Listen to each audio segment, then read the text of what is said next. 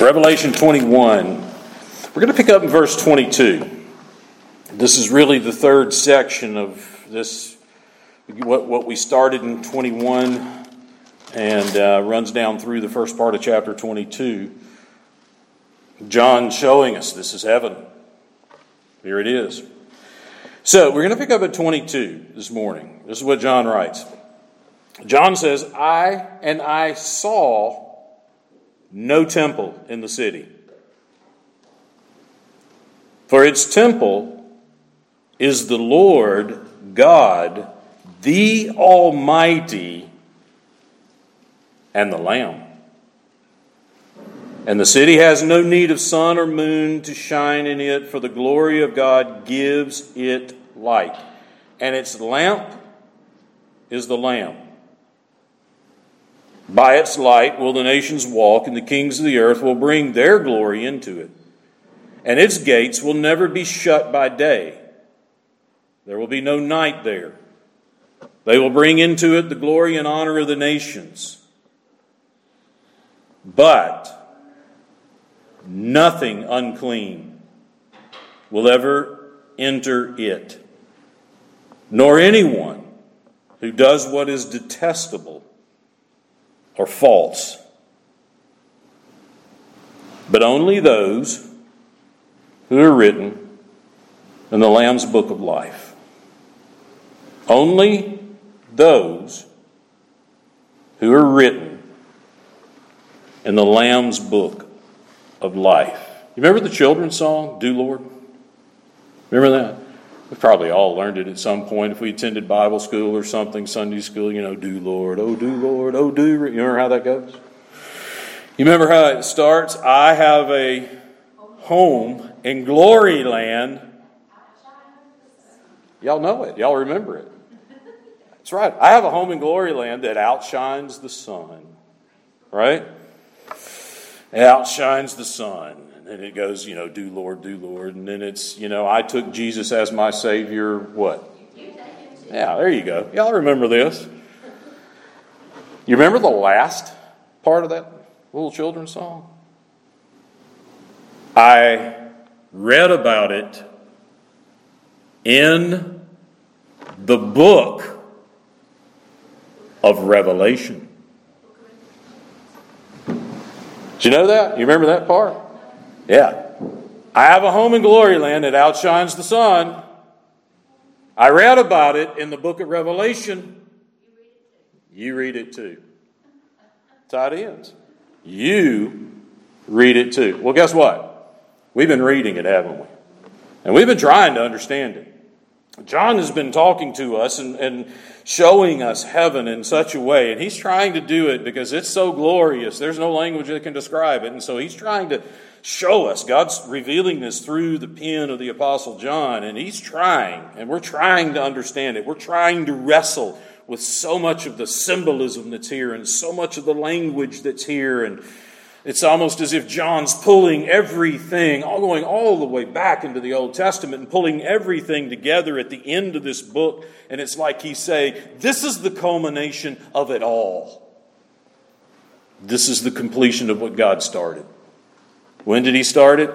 All the way back in Genesis 1 1. In the beginning, God created the heavens and the earth. And here comes the culmination of it all. Here comes the completion of it all. Last week, when we were looking at that section, I, I, I shared with you a, a, quote from Matthew Poole. Matthew Poole was an old Puritan commentator. And Matthew Poole was a fabulous writer. And Matthew Poole, working through this whole section, trying to identify this and that, and he finally just, I, I could almost see him as he was writing. I didn't have computers back in that day. He's probably writing, you know, with a pen and he's sitting there. I could probably almost just see him at his desk, just, just going, finally going, Oh, I don't know. It's just the most glorious place. Because that's what he says. He says you can look at all this stuff and you can try to figure it out what you want, if you like, and we try to do that. But he just says it is a most glorious place. It is a place full of glory. Not your glory and not my glory, but the glory of God. It is a place full of glory. The glory of God. And, John says, and the Lamb. Let's don't forget the Lamb. Okay? It's full of the glory of God and the Lamb. I want us to do something here just, just real quick. I want you to keep your finger in Revelation 21. I want you to go to the book of Exodus. I want you to go to the book of Exodus, and I want to just kind of briefly look at this idea of glory. And Exodus is full of it. In fact, glory appears like 11 times in the book of Exodus, and this event, the Exodus event of God redeeming his people, pulling them out of the land of Egypt. And if you remember the history there, they're enslaved, they've been there. You get to the end of the book of uh, Genesis, and, and Joseph has ended up in Egypt. He saved them. Jacob is there. And so they're there, and then eventually there's a Pharaoh. The Pharaoh dies, and then the Pharaoh that didn't know Joseph comes to power, enslaves the people, and they're enslaved. They cry out to God, and God raises up Moses to deliver them. In Exodus chapter 16, in Exodus chapter 16, they have been, they're, out and they're hungry and they're complaining, and this is something that goes on and on and on. And it says in verse 1 they set out from Elim, and all the congregation of the people of Israel came to the wilderness of Sin, which is between Elim and Sinai. So they're, they're, they're beginning this wilderness journey. Look down at verse 4. Then the Lord said to Moses, Behold, I am about to rain bread from heaven for you, and the people shall go out and gather a day's portion every day, that I may test them, whether they will walk in my law or not. And on the sixth day, when they prepare what they bring, it will be twice as much as they gather daily. Why? Because the seventh day was the Sabbath day. You ain't going to do it. They were to gather twice as much on the sixth day. So they're complaining. God says, Moses, this is what I'm going to do. I'm going to send bread. I'm going to send manna going to send manna from heaven. Then, if you look at, uh, continue there in verse 6. So Moses and Aaron said to all the people of Israel, At evening you shall know, you shall know that it was the Lord who brought you out of the land of Egypt. You're going to know it was Him. And in the morning you shall see the what? You're going to see the glory of the Lord. Because He has heard your grumbling against the Lord. For what are we that you grumble against us? And Moses, when the Lord, Moses said, when the Lord gives you in the evening meat to eat, in the morning bread to, to, to the full, because the Lord has heard your grumbling, that you grumble against him. What are we? Your grumbling is not against us, but it's against the Lord. You're going to see the glory of God. Why? Because He's going to shower you with bread. He's going to give you meat. You're complaining and you're grumbling against Him, but you're going to see His glory. You see that? So when they saw that bread and that meat, there was in a sense in which they were seeing something of the glory of God in that. They were seeing something of the glory of God in that. Isn't it interesting that Jesus later will say, I am the what? Referencing, coming, pulling straight from this. I am the bread of life. This is pointing to Christ, the ultimate Redeemer, the ultimate salvation. So they see the glory there, all right? Then if you look at chapter 24 of Exodus, go over to chapter 24. We see this glory again. Exodus chapter 24.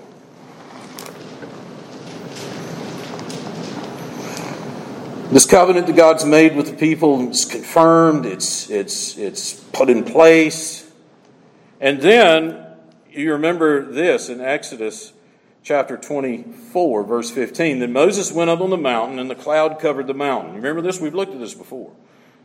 And the what? You see it?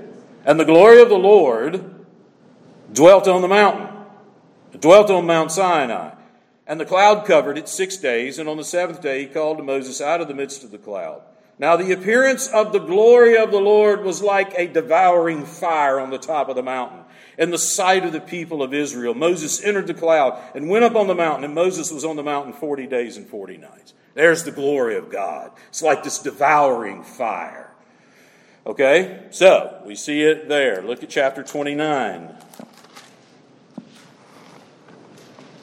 Exodus chapter 29. There's the consecration of the priest and what they're doing. They're given their instructions, and this is what they were to do. This is how they were to conduct themselves, and so forth. Look at verse 43. Exodus 29, verse 43. There I will meet with the people of Israel, and it shall be sanctified by my what? See it? I'm going to meet with them, and it's going to be sanctified by my glory. It's going to be confirmed. How? By my glory. That's how it's going to be sanctified. That's how it's going to be. These, these priests, they're going to be set apart. I'm going to meet with them, and you're going to be set apart by my glory. Look at chapter 33.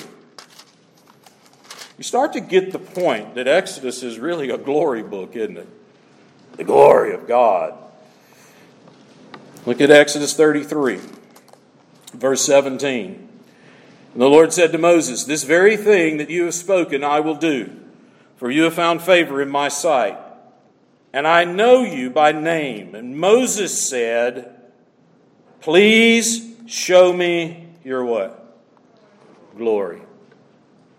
I want to see your glory. Hadn't God already told him, Look, you're going to see my glory. You're going to see it the bread. You're going to see it on the mountain. And Moses is saying, I want to see your glory. And he said, I will make all my goodness pass before you and proclaim uh, before you my name. And the Lord, I will be gracious to whom I will be gracious, and I will show mercy on whom I will show mercy. The sovereignty of God. But he said, You cannot see my face, for man shall not see me and live. And the Lord said, Behold, there is a place by me where you shall stand in the rock or on the rock and while my glory passes by, I will put you in a cleft of the rock, and I will cover you with my hand until I have passed by. You can't see my glory, Moses. And all Moses could see, as one writer said, is just a reflection of a reflection of a reflection. And what happened? His face shining. You remember when he comes down? Later in the chapter, he comes down, and, and uh, there in verse 29, Moses comes down from the Mount Sinai with two tablets of the testimony in his hand as he came down from the mountain. Moses did not know that his skin, that the skin of his face shone because he had been talking with God. Look again a little later, it says it shone, and they were afraid to come near him. Verse 33 And when Moses had finished speaking with them, what did he do? He put a veil over his face. It's interesting that Paul picks up on this when he's writing to the Corinthians in 2 Corinthians 3. And he takes this veiled imagery and he uses it to show how this glory, this reflection of a reflection of a reflection, this glory was fading on Moses' face. And Paul says that's just like the old covenant. It's fading in glory because it's not the final word. It's the new covenant in Christ that's the final word. So it's fading. He's veiled. That glory is veiled. The glory fades. Then there's Exodus 40. Exodus 40. The tabernacle's finished.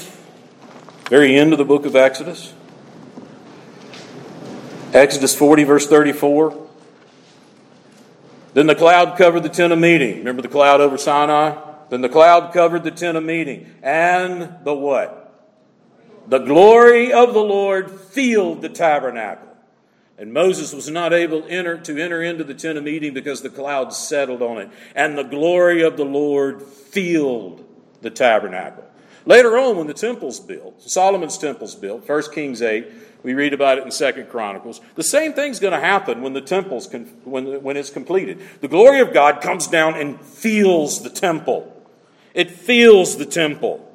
This glory, Moses' face is veiled. The people are afraid. This glory that Moses saw, and again, it wasn't the full glory of God. He couldn't see it. No man can see me, God says, and what?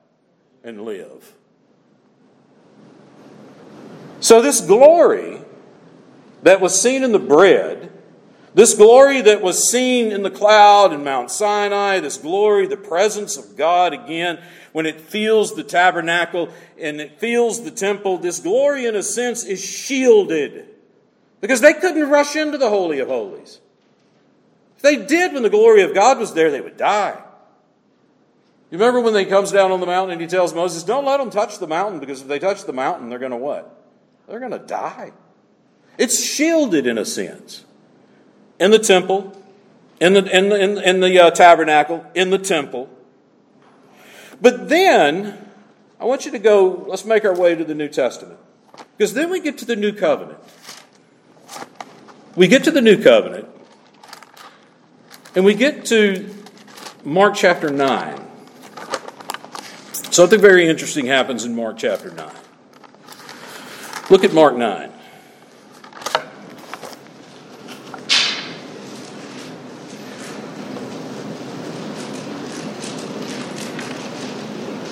In Mark chapter 9, verse 1, this is what we read.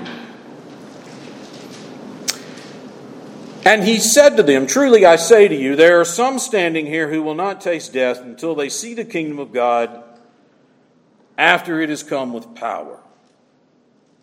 Then, verse 2 And after six days, Jesus took with him Peter and James and John, sort of the inner circle. And he led them up to a high mountain. They go up on a mountain, they're by themselves and he was transfigured before them. Transfigured. This is known as the transfiguration of Christ. What exactly does it mean? What exactly was happening? Well, we're given this description. And his clothes became radiant, intensely white, as no one on earth could bleach them. And there appeared to them Elijah with Moses, and they were talking with Jesus. Have no idea what they were saying when you've like to have been eavesdropping on that conversation. And Peter said to Jesus, Rabbi, it's good that we're here. this is great. This is wonderful. Man, it's good that we're here. Hey, I tell you what, let's make three monuments to this. Let's dedicate this occasion. Let's make three tents one for you, one for Moses, and one for Elijah. For he did not know what to say, for they were terrified. He's scared to death. So, what's happening? What's happening is a momentary, momentary shining through of the glory of Christ. That same glory that we were just reading about in Exodus. A momentary shining through of this glory, the deity of Christ, changed in form, momentarily Momentarily, they're seeing it. Still veiled. Still veiled. You remember Wesley's Christmas hymn that we sing at Christmas? I made mention of this at Christmas. You remember that? Uh, veiled in flesh, the Godhead see. We saw it, and we're going to see in just a little bit John when he talks about how he came, he lived among us, and we saw his glory. We're going to see for John what that means and how that connects to heaven in just a second. At least how I think he's using it. But here it is. This again, this veiled glory, seeing it, they're seeing it momentarily. It wasn't the full glory of God because they would have been killed instantly. And Peter opens his mouth and says, Wow, this is great. This is wonderful. Hey, well, let's make some stuff. Up. Let's let's do some stuff here and dedicate. And Jesus is, you know, just probably like Peter. You still you don't get it, do you? It's not about building monuments. I don't require sacrifice, God said in the Old Covenant. What do I want? I want your heart. I want your heart. Nevertheless, here it is this, this veiled in flesh Godhead see. All right, so what about heaven? Right? What about heaven? What is John going to tell us about the connection between glory and heaven. Something very interesting, I think, what he reveals in this. What he's going to tell us, there's three things here as we work through this passage. And we've been looking at what is heaven, right? I mean, that's been the question. What did we see in the first place, in the very first opening of this section, there in the first eight verses of chapter 21? What do we see? It's new. New heavens, new earth. It's new. Holy city, New Jerusalem. And then what did we see last week in that passage? It's complete. There is the complete people of God there. It's a completed place. It's perfect. What is it today that we see in this? It's glory. It's full of glory. What about that glory? Well, what he's going to do is, uh, I think, very interesting here, is, is he's going to talk about three things that aren't there. He's going to say, look, there's three things that aren't going to be there but they've been replaced by something else. Those three things that if you were to lay out a city, you would think, if I'm laying out the perfect city, I'm going to have these things. But they're not there. But they've been replaced with something else. Well, what's the first one that he sees? This is the first thing that he sees, verse 22. He says, And I saw no temple. So, in the vision of this city that he sees, this heavenly Jerusalem, I saw no temple. There was no temple in the city. Ancient cities had temples. They were all built around temples, and usually the temples would be placed, and some of them had many temples. Uh, Acts chapter 17, Paul strolls into Athens and he goes up on the Areopagus, and there it is on this big uh, acropolis, this hill that's there, and he's there, and there's all these shrines, these temples to all these gods, and he sees one over there, it says to the unknown God, and he says, Let me tell you about the unknown God, and he preaches the gospel to him. In these ancient cities, they were usually built around these temples. Later on in the book of Acts, Paul's going to go to Ephesus and he's going to get in trouble because he's preaching the gospel and he's preaching against the false gods. He's preaching against these pagan temples. And there were people who made money in connection with these pagan temples. And there was one who made all these little idols connected with this temple to a goddess, Artemis. And he's upset. And he, he gets all over and he says, Look, we got to run this guy out of town. He's destroying our business temple. And, and the seven churches in the beginning of the book of Revelation, in those cities, central to those cities were temples. So in ancient cities, the temple was center. The temple was, was sort of the center part of the city in a, in, in a way. It's sort of like today, uh, especially when you get into rural areas and so forth you get around most of the towns, old towns, there's a court, right? There's a courthouse, and there's usually a square. And what's the center of that? It's the courthouse, right? Well, that would be like the temple, the center of the city. So if you were going to lay out the perfect city, John's already described this, and he's already talked about walls, right? He's already talked about some things that you would have in a, in, if you were going to lay out the perfect city, but you would certainly have a temple. So it's strange that he says, I did not see a temple in this city. Jerusalem, the center of Jerusalem, was what? The temple. Yet in this new Jerusalem, this heavenly city, there's no temple. But again, there is a temple, right? This is John mixing these metaphors. This is John. This is apocalyptic literature again. I didn't see a temple in the city, for its temple is the Lord God. And listen to this description that he gives it is the Lord God, the Almighty One, and the Lamb. I'll bring this up here in just a little bit. But I'll just raise it right now. Why not the lion? The lion? Why, why would he say in this, talking about glory and the glory of the city, and then he's going to talk about nations and kings coming? Wouldn't you think the image of a lion would be a little more appropriate? Not for John, because there's something being communicated here. We'll see in just a second. So, the Lord God, the Almighty, and the Lamb the lamb has been central throughout the book of Revelation, right? He's the lamb that was slain. Now, notice verse 23. Also, this is something else that's missing here. This is something else that's missing. And the city had no need of sun or moon to shine on it. Went back to creation. What was created to rule the day? Sun. What was created to rule the night? Moon. Two great lights, right? In creation. And remember, this is before sin. So we can't say, well, the sun and the moon came about after. No, this is before. It's perfect. And so what he does is he creates the sun to rule the day, the moon to rule the night. Yet here in this city, there's no need of sun or moon. It doesn't need sun or moon to shine on it, on this city. Why? For the glory of God gives it light. Remember the glory of Exodus?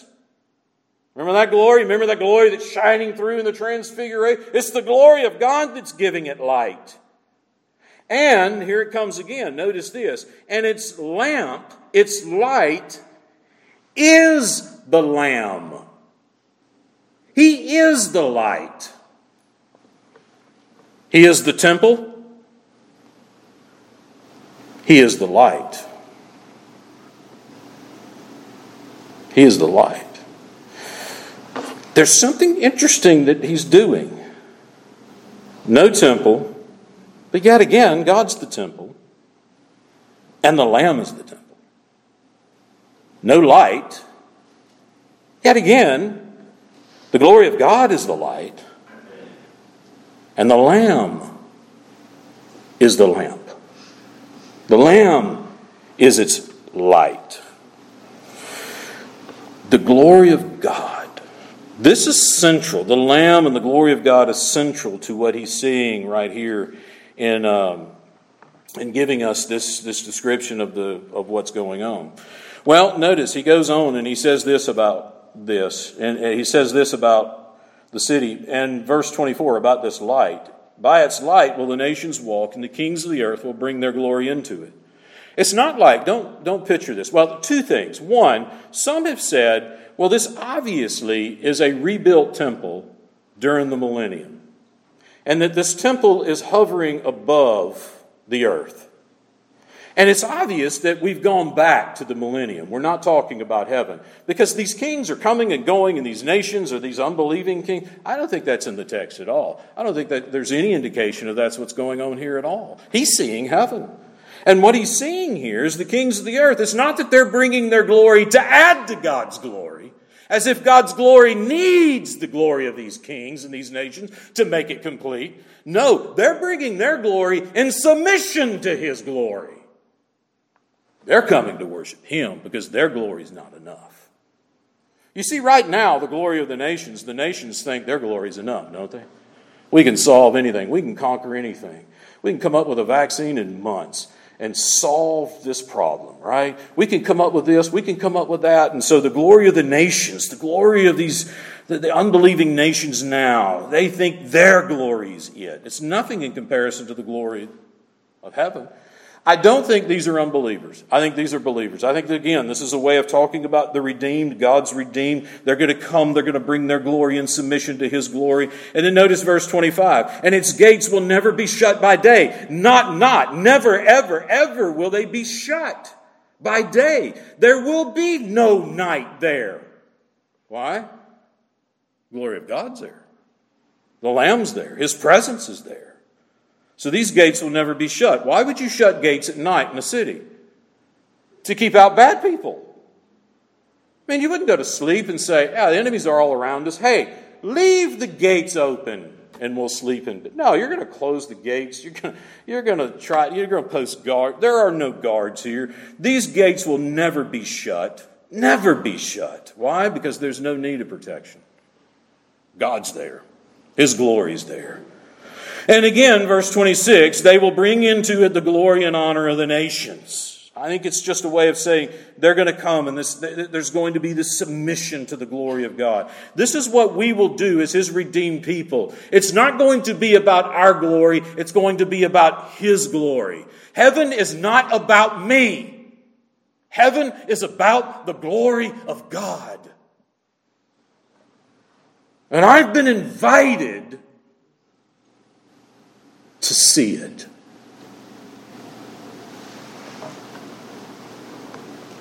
Think about that. I've been invited to see it. But you remember Exodus? It was always veiled, wasn't it? It's shielded in the tabernacle, it's shielded in the temple. Even with the Lord Jesus Christ, it's veiled in flesh, right? In heaven, there is no veil.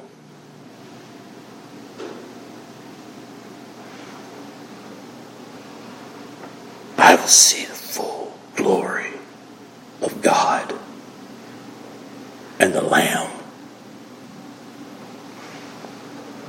and live.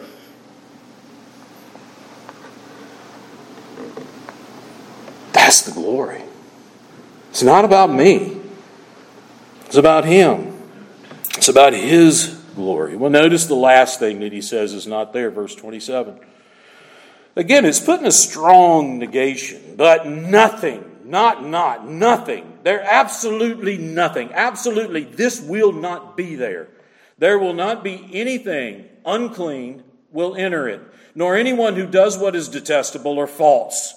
There is not going to be any sin. There will not be any unbelievers. There will not be any evil. There will not be any effects of sin. We've already seen this. No more pain, no more sorrow, no more tears, right?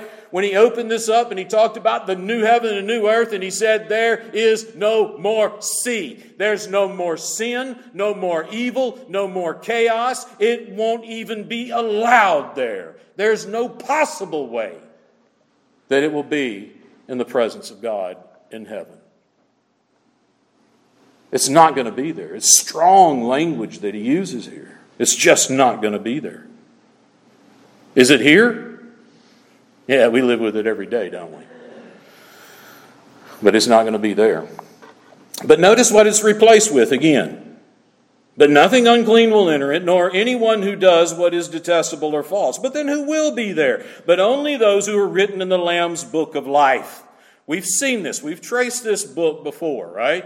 Going all the way back into the Old Covenant, going all the way back, it's this book, its roots in the Old Testament. Who's in the Lamb's book of life? Who is in this book? It's those who are in Christ. Those who have turned from their sin and put their faith and trust in Christ. It's those who have overcome by the blood of the Lamb. It's believers. They are in the Lamb's book of life. We've already seen in the judgment, there are other books that are opened. Those other books evidently seem to be the evidence against the unbeliever. Every thought, every word, every idol, everything, every sin, every possible motive of the heart, everything evidently is contained in those books, and it's evidence against the unbeliever. God will miss nothing. You think you can hide your sin from God? He misses nothing. Every thought, every desire, he misses nothing. And if you're in those books, you're not in heaven. But if you've come to Christ and you've turned to Him and you trust Him, you are in the Lamb's book of life. You see, that's the book of believers. And when that book is opened, it's called the Lamb's book for a reason. Right? Because in that book, if you're in that book, you are hidden away in Christ. And your sins are forgiven in Him. It's his book. If you're in that book, you're okay. You see, no temple. Yet again, God's the temple, but not just God, but and the Lamb is its temple. See the Lamb there? No light. Okay?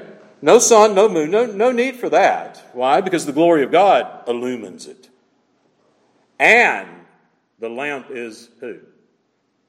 The Lamb. No temple replaced by Lamb.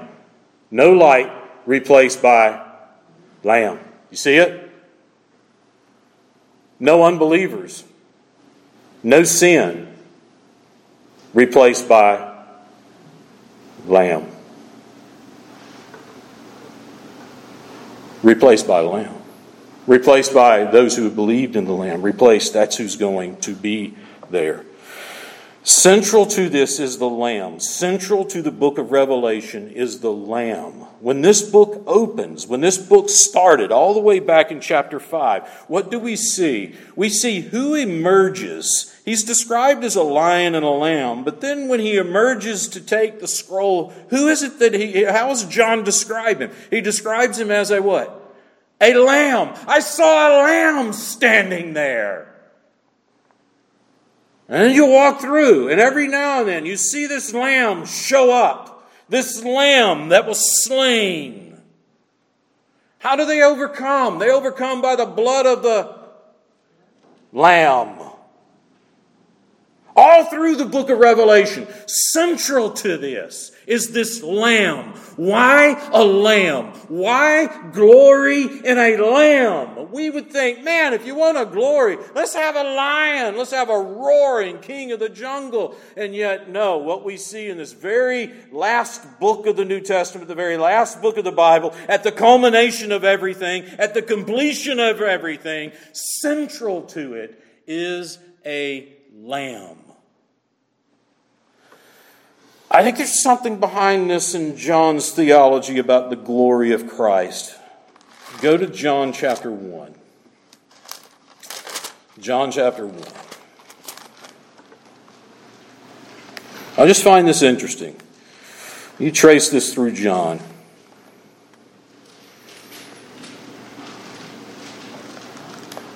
John chapter 1, verse 14.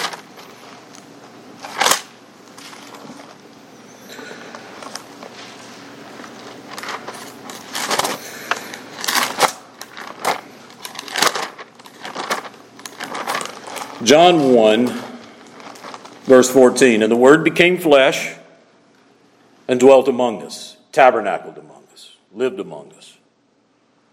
And we have seen his what? We've seen his glory. Was John at the transfiguration? Yeah. Is that what he's referencing? Maybe. But notice what he says We have seen his glory. Glory is of the only Son from the Father, full of grace and truth. Then you start to trace this through the book of John. Look over at chapter 2. This is our Lord. The wedding of Cana. Jesus, chapter 2, verse 4. And Jesus said to her, Woman, what does this have to do with me? Remember this statement? My hour has not yet come. What is he referencing? My hour has not yet come. Chapter 7, verse 6, same thing. My hour has not yet come. It's not here, it's not time. And uh, you see that in verse 6, you see it in chapter 7, you see it there in verse 8. My time has not yet fully come. You see it in chapter 7, verse 30, because his hour had not yet come. You see it in chapter 8, verse 20 because his hour had not yet come. This phrase over and over and over in the beginning of the book of John. He lived among us and we saw his glory. His hour has not yet come. And then you get to chapter 12, in which John's dealing with the last week of, of Christ's life. And you see Jesus saying this. Chapter 12, verse 20. Now, among those who went up to worship at the feast were some Greeks. So these came to Philip, who was from Bethsaida in Galilee, and asked him, Sir, we wish to see Jesus. Philip went and told Andrew. And Andrew and Philip went and told Jesus. And Jesus answered them. You see this? The hour has come Not yet. Not yet. Not yet. Not yet. Over that three year period. Now, the hours come. The hours come for what, John? The hour has come for the Son of Man to be what?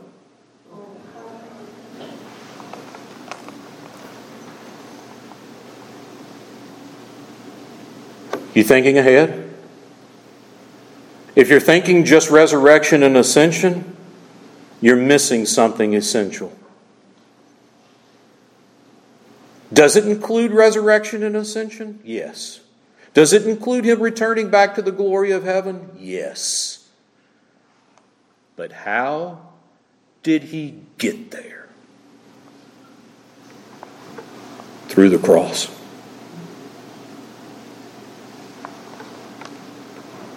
It's time for the Son of Man to be glorified.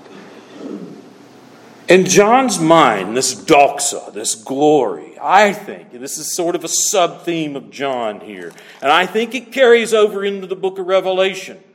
The glory of Christ is seen in his crucifixion, his death on a cross, his burial, his resurrection, and his ascension back into heaven. It is all of that. The glory of Christ is seen in the Lamb that was slain before the foundation of the world.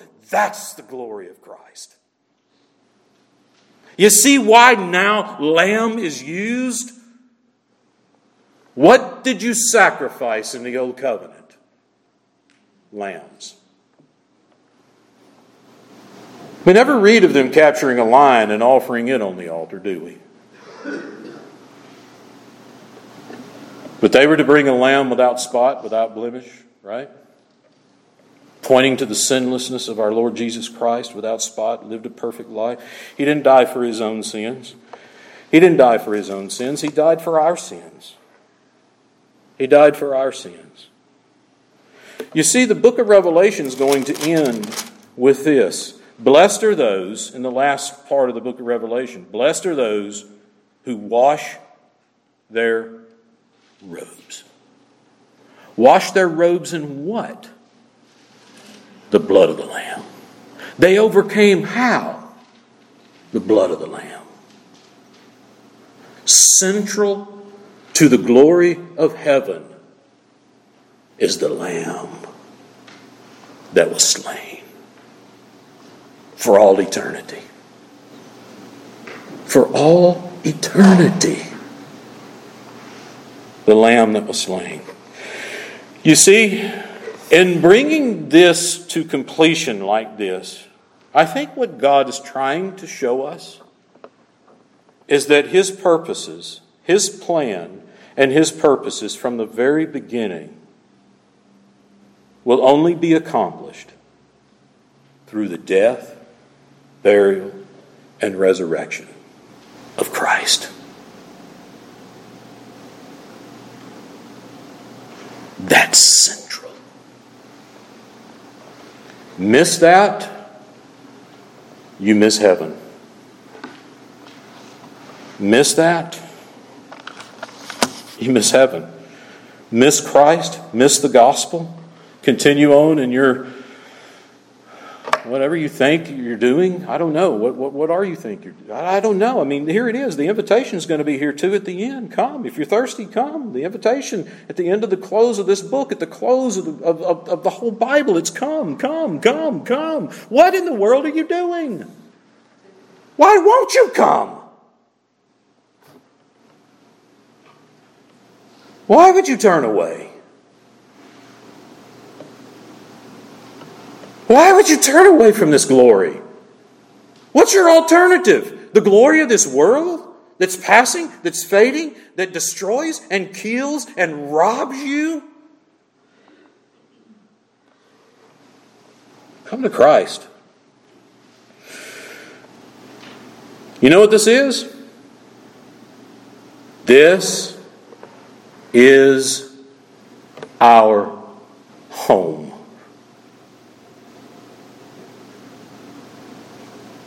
Not this. This is our home. Turn to Christ, the one who was crucified for your sins, and put your faith and trust in Him. You'll be in the book. If you're in the book, you're in the presence of glory for all eternity. Let's pray together.